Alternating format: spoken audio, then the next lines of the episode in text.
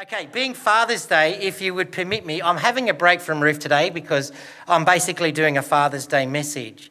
And um, if you would give me a bit of grace, I'd like to start off by today by having a look at something of the lighter side of life.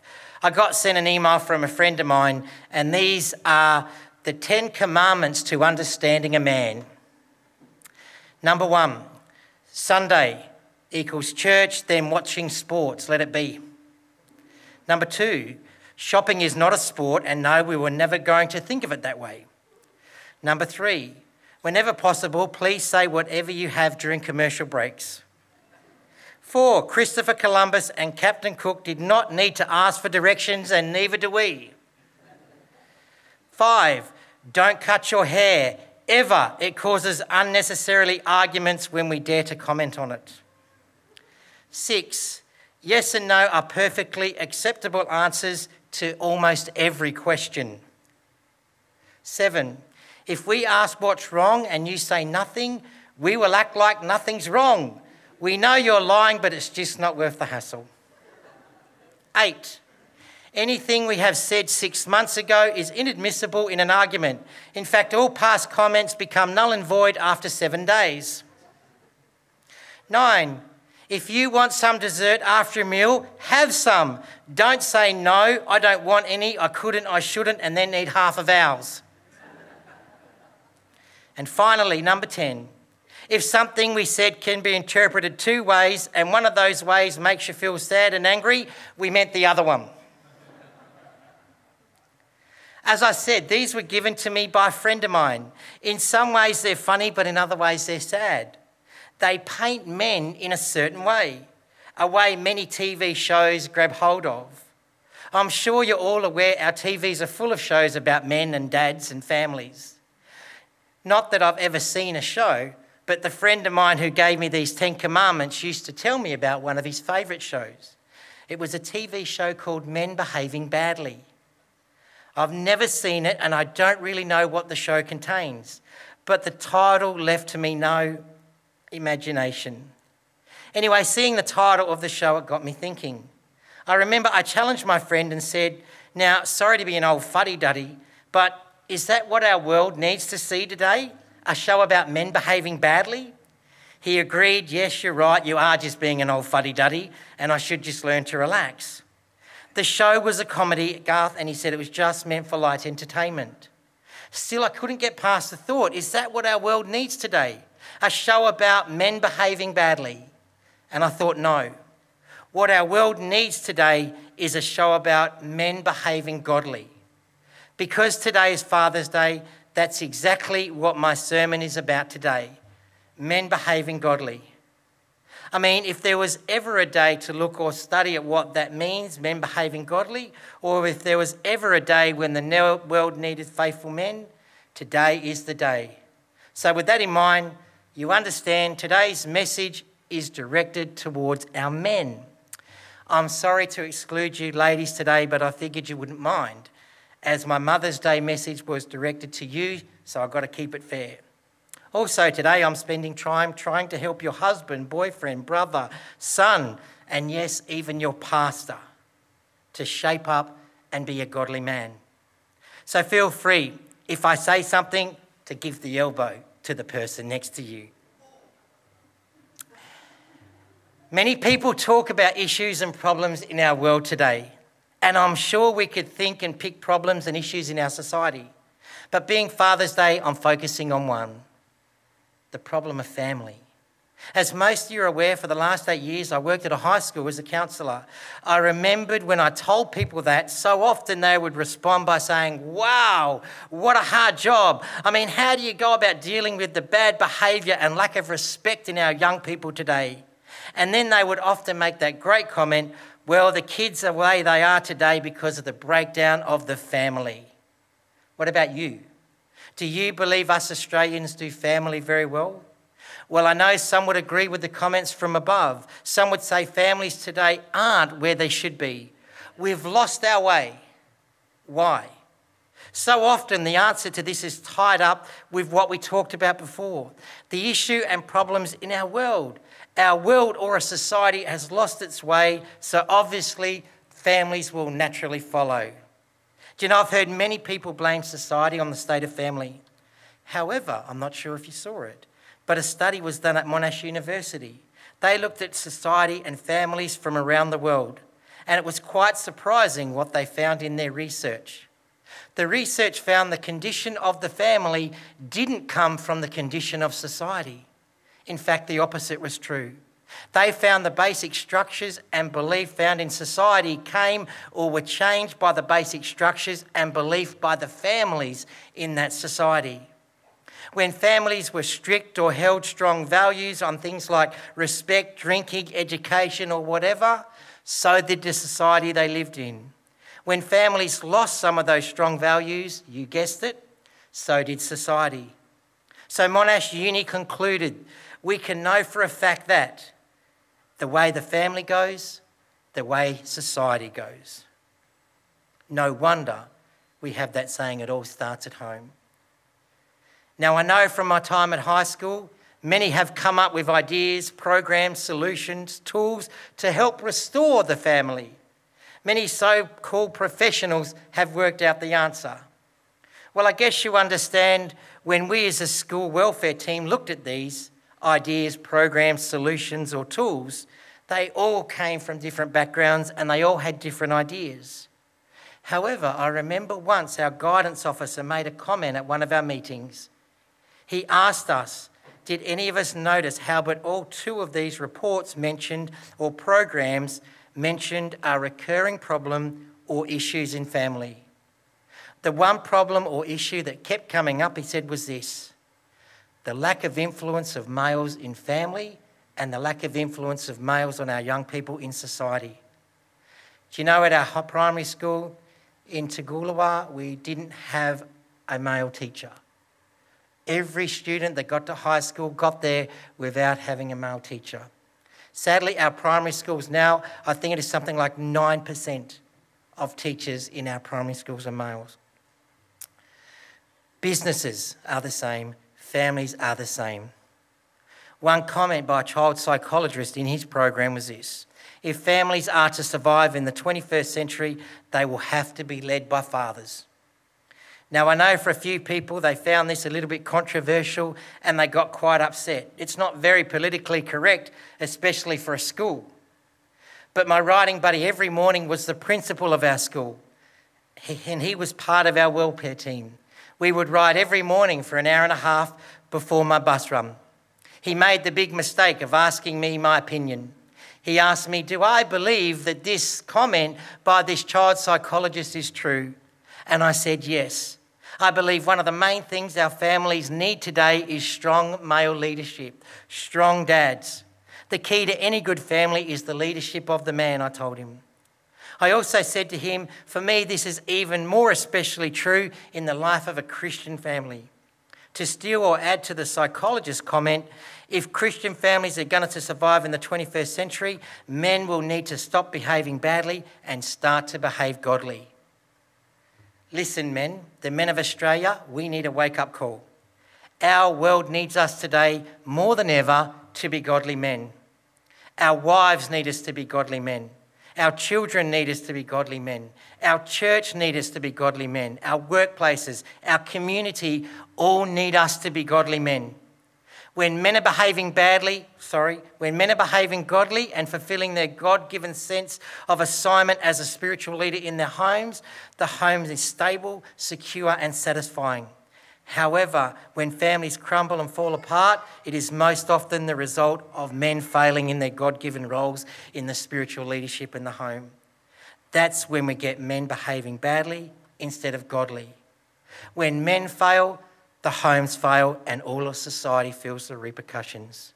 When men behave badly, family and society suffer.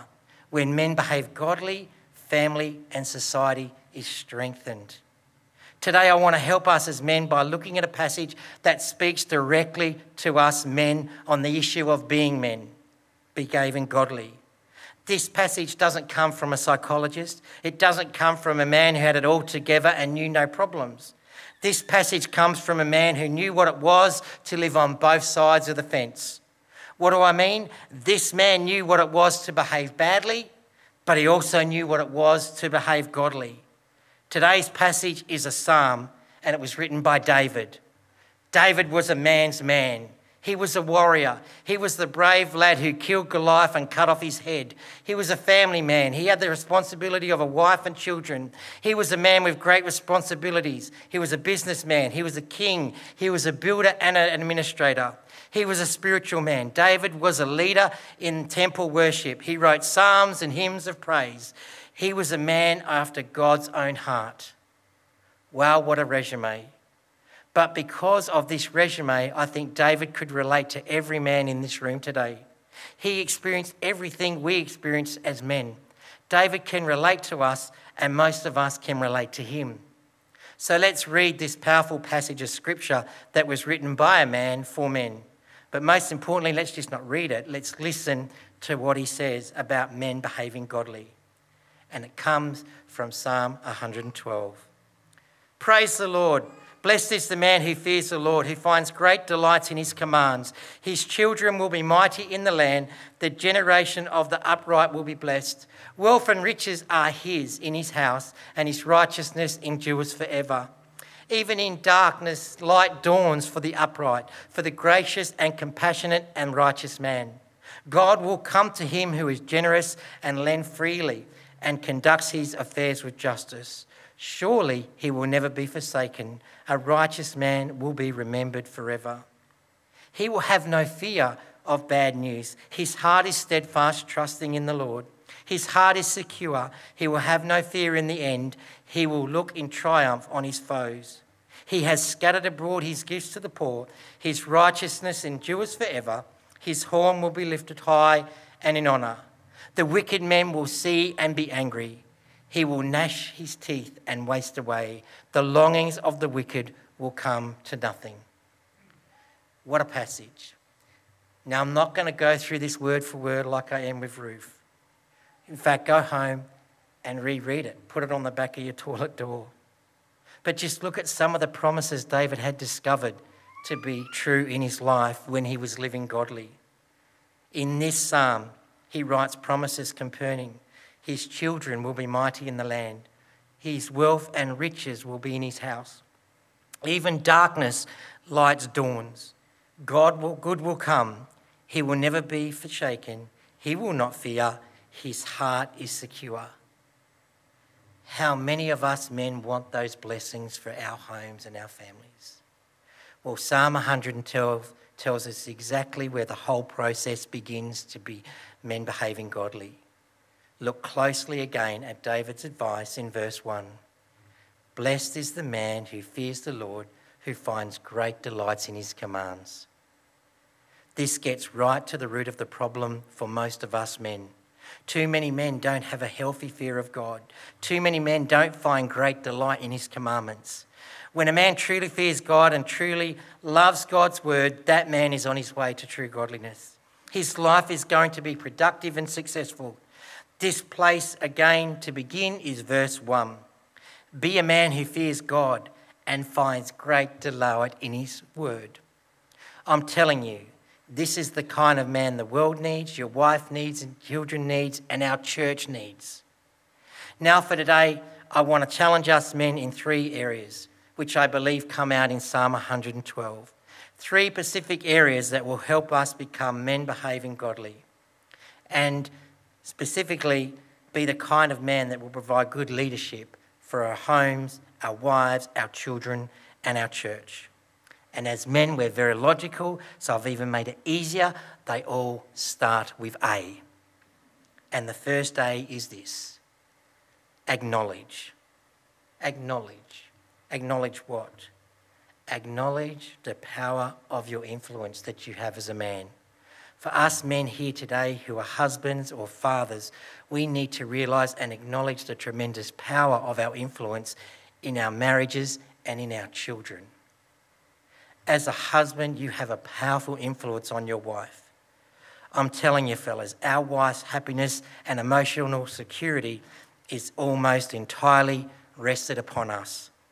Now, before you jump up and down and say, nah, that's God's job, or my wife should find her happiness and emotional security in God, I agree.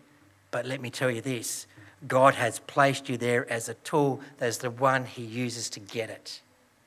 You are there to bring that to your wife. I believe this is the point Paul makes when he says in Ephesians 5:24, the husband is the head of the wife even as Christ is the head of the church of which he is the savior. Being the head of your wife doesn't mean you're her boss. It doesn't mean you're her taskmaster. It does not mean that you have a right to rule over her or bully her. Being the head of your wife means you have the responsibility for her well being. Just as Jesus is our Saviour, you are to act that way towards your wife. You are her supply. You are the one who provides security and satisfaction for her. You are to treat and give her what Christ gives to you and Christ gives to the church. And when you love her in the same way Christ loves the church, she will become secure, satisfied, and special. So, as husbands, you have a God given power of influence on your wife. And here's another one as a father, you have a powerful influence on your children. Every day, men become fathers for the first time. Just like the three dads we had up here this morning, you know, they come fathers without any training, without any instruction sometimes. I remember I was a worker for Mission SA. I was a youth worker for the police department, and I was chatting with one guy, and uh, and he said, he said, Garth, he remembered when he first became a dad, and he said it hit him. He said, to get a car license, I had to do things for six months. To get an apprenticeship, I would have to do things for four years. To get a degree or a, um, or a postgrad would be even longer. He said, How much did I need to do to become a dad? Nothing. And he said to me, He said, when he became a dad, he felt so unprepared. People say, That's okay because bringing up the kids is mum's job. But in spite of what the world or TV or our friends may say about your role as a dad, I'm telling you, your children need you desperately, just as much as the church needs Jesus Christ. It should come as no surprise to us dads that we have a tremendous influence on our children. I remember a mentor once said to me, um, and they said, uh, What I do or say as a dad, especially in the first three years of my children's life, will be remembered by them and have an impact on them for the rest of their lives. Let me tell you, that was a heavy day. To help me with my sermon this week, I went and looked up some of, is there any data or statistics? I knew there was. What are the effects of growing up without dads? Now, I know we have single mums, and please, I'm not bagging single mums. I'm just looking at what effect does it have on our children when dads aren't around. It blew me away. It affects both boys and girls. For the girls who grow up without dads, they're more likely to have children as teenagers, be married as teenagers, have marriage breakups, and have more husbands. For the boys without dads, they're more likely to drop out of high school, experience marriage failure, become um, incarcerated in state juvenile detention centres. They're also higher in getting into drugs and alcohol. They also have higher emotional behavioural problems and they're also higher chance of them being violent. This tells me as a dad I better be behaving godly because there's too much at stake in my two daughters. If we are going to be men behaving badly, we're not going to only wreck our own life, we have the potential to wreck the life of our children. This is the influence that we need to acknowledge. The Bible gives such strong and explicit instructions to dad on their responsibilities towards their children. Psalm 127, 3 to 5. Children are a gift from the Lord. They are a reward for him. Children born to a young man are like arrows in a warrior's hands. How joyful is the man whose quiver is full of them. He will not be put to shame. He will confront his accusers at the city gates. City gates, I speak about that. Ephesians 6 4. Fathers, do not provoke your children to anger by the way you treat them. Rather, bring them up. Um, bring them up with the discipline and instruction that comes from the Lord. Colossians 3:21 Fathers do not aggravate your children or they will become discouraged. If you want to understand more of the influence you have as fathers on your children, then I challenge you to read the Bible, especially the Old Testament. When you do, notice how often it makes reference to children following the same paths their fathers took, whether it was for behaving badly or whether it was for behaving godly. Now, some of you may be sitting here thinking, Garth, why are you talking like this? Doesn't apply to me. I mean, maybe you're like Bo and you can say, My kids are all old, they're, they're left home. I don't have that influence. Well, let me tell you, it doesn't matter if your child is one or 101. You never stop being their dad. Never. When they are with you, do they still see a man behaving godly? And that's why I asked Bo that question about how does he still influence his children today. So that's my first A. Acknowledge. Acknowledge the power of your influence. As a husband, you have a powerful influence upon your wife and you have a powerful influence upon your children. And now for my second A. Arrange. Arrange what? Arrange the priorities in your life. Sorry to go down a bad track because I know ever since we stopped wearing nappies, people have been telling us about to arrange our priorities. But even though we've heard it for most of our lives, a lot of men don't do it. We still have our priorities out of whack. It was a while ago, I read an article done by BHP. Growing up in Broken Hill and my dad working with BHP sparked an interest in this article and I thought I'd have a look at it. The article was about how the board of BHP surveyed managers across Australia and asked them what they worried about most in life.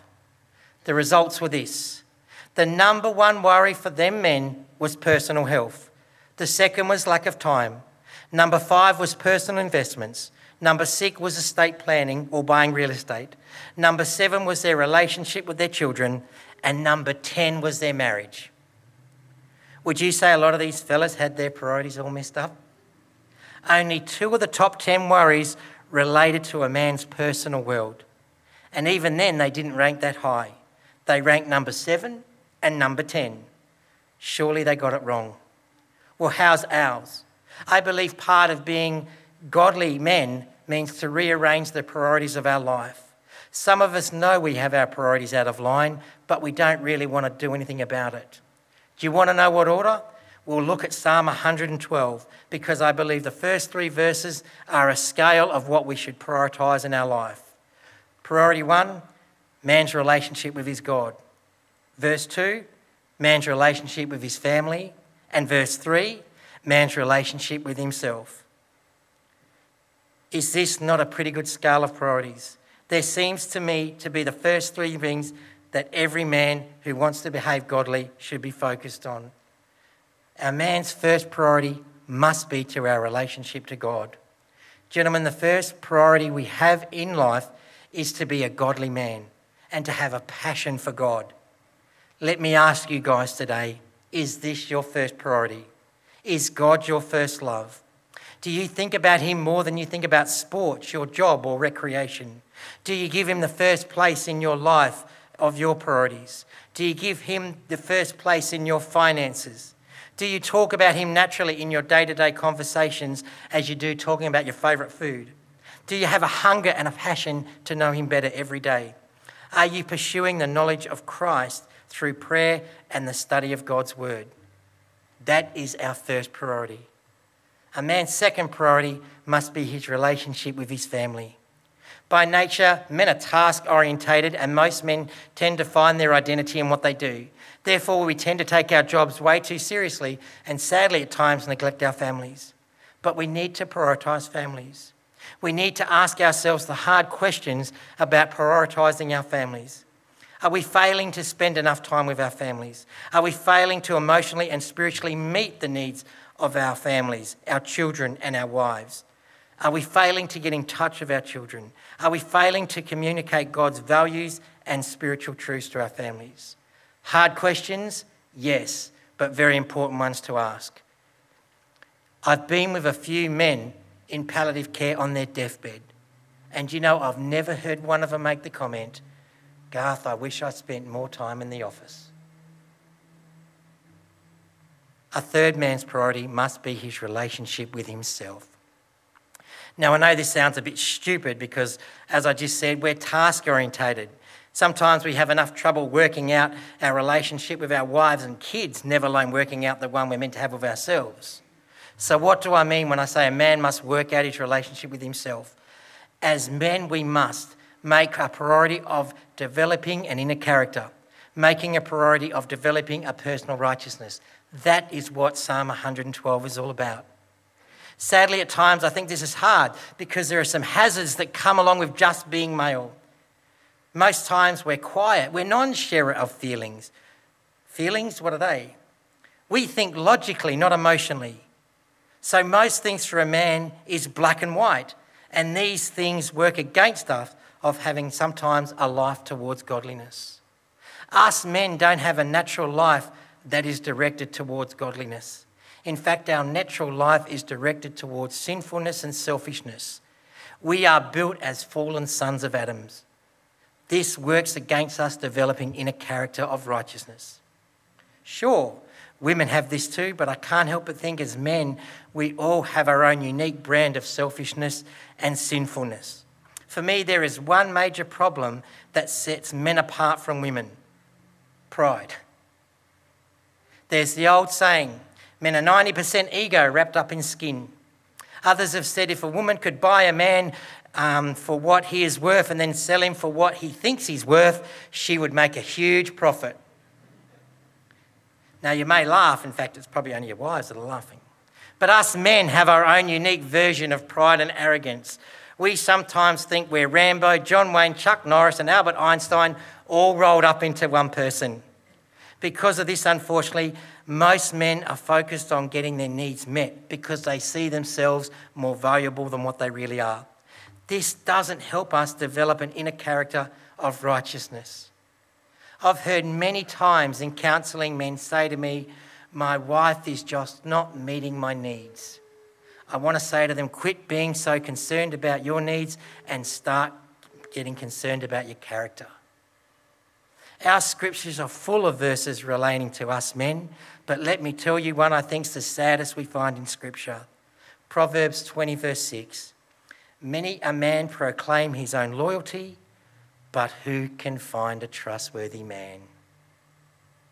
This is a confronting verse in a way because it challenges us with the question men think one way, but they live another if it's true we can't find a trustworthy man, then chances are it's going to be hard to find one behaving godly. Can I make a suggestion to us men? We need to make a priority of developing inner character of personal righteousness in our life. We need to be fearing the Lord and taking great delight in his commands. We need to be saying, I'm going to stop the madness. I'm going to start loving God and keeping His commandments. I'm going to fear God and take great delight in His commands. I'm going to turn my life over to God and teach my children and my family and my community and my church to do the same. What difference would that make? So that's my second A arrange. Arrange the priorities of your life. Prioritize God, your family, your inner character, and your personal righteousness. And now for my final A act. Act on what? Act on your priorities that you just set. So many times, if you've been in men's group, the question will come up what does it mean to be a man of God? Well, it means acting on the priorities we just looked at. What does a man of God or a man behaving godly look like? Just look closely at Psalm um, 112 and you'll see some things. This kind of man is righteous, he is gracious, he is compassionate, he is generous, he's giving, he's just, he's fair, he has great faith, he's reliable, and he's fearless. That is what a man behaving godly looks like. These are the kind of responsibilities we should be acting upon. I've definitely covered acting upon your spiritual and family responsibilities, but I want to focus on one more. And it's this verse in Psalm 112. He has scattered abroad his gifts to the poor. Part of your priority should be to act generously with your finances. This man spoken of in Psalm 112 was evidently very responsible with his finances. It says his home was full of riches. Here is a man who was wise and careful. He exercised discipline in his spending. Here is a man who is not spending all his money on himself. He's giving a priority to the way he uses his money. And a major part of his financial stewardship was generosity. He was being very generous. Can I just say, we know what this is about. I shouldn't really do this in a sermon, but I am. I got an email yesterday from Kerry, and I want to thank everyone who's been generous in this church. This church has paid 1,000, raised $1,600 for the defibrillator in Mill Valley Ranch. We can only do that because we know what it is to have a priority of act genuinely, generously with your finances. She said that she's going to do a special plaque and it's going to go up in Mill Valley Ranch stating that we paid for it. To which I said that's good and make sure that before anyone uses it that they must take time to read the plaque before they Well, you'll be happy to know guys the ear bashing is over. I'm going to stop because I think it's time to start behaving godly, but it's our choice. It's time to acknowledge the power of our influence on our wives and children, arrange the priorities of our life, our relationship with God, our relationship with our family, our relationship with our inner life and character, and act on all of the above. I wonder if there are some men here today who are willing to stand up and be real men for our church, our families, our wives, our children. I wonder, are we really prepared to be men behaving godly? Let me finish with this. Now all has been heard. Here is the conclusion of the matter Fear God, keep his commands, for this is the whole duty of man. Happy Father's Day.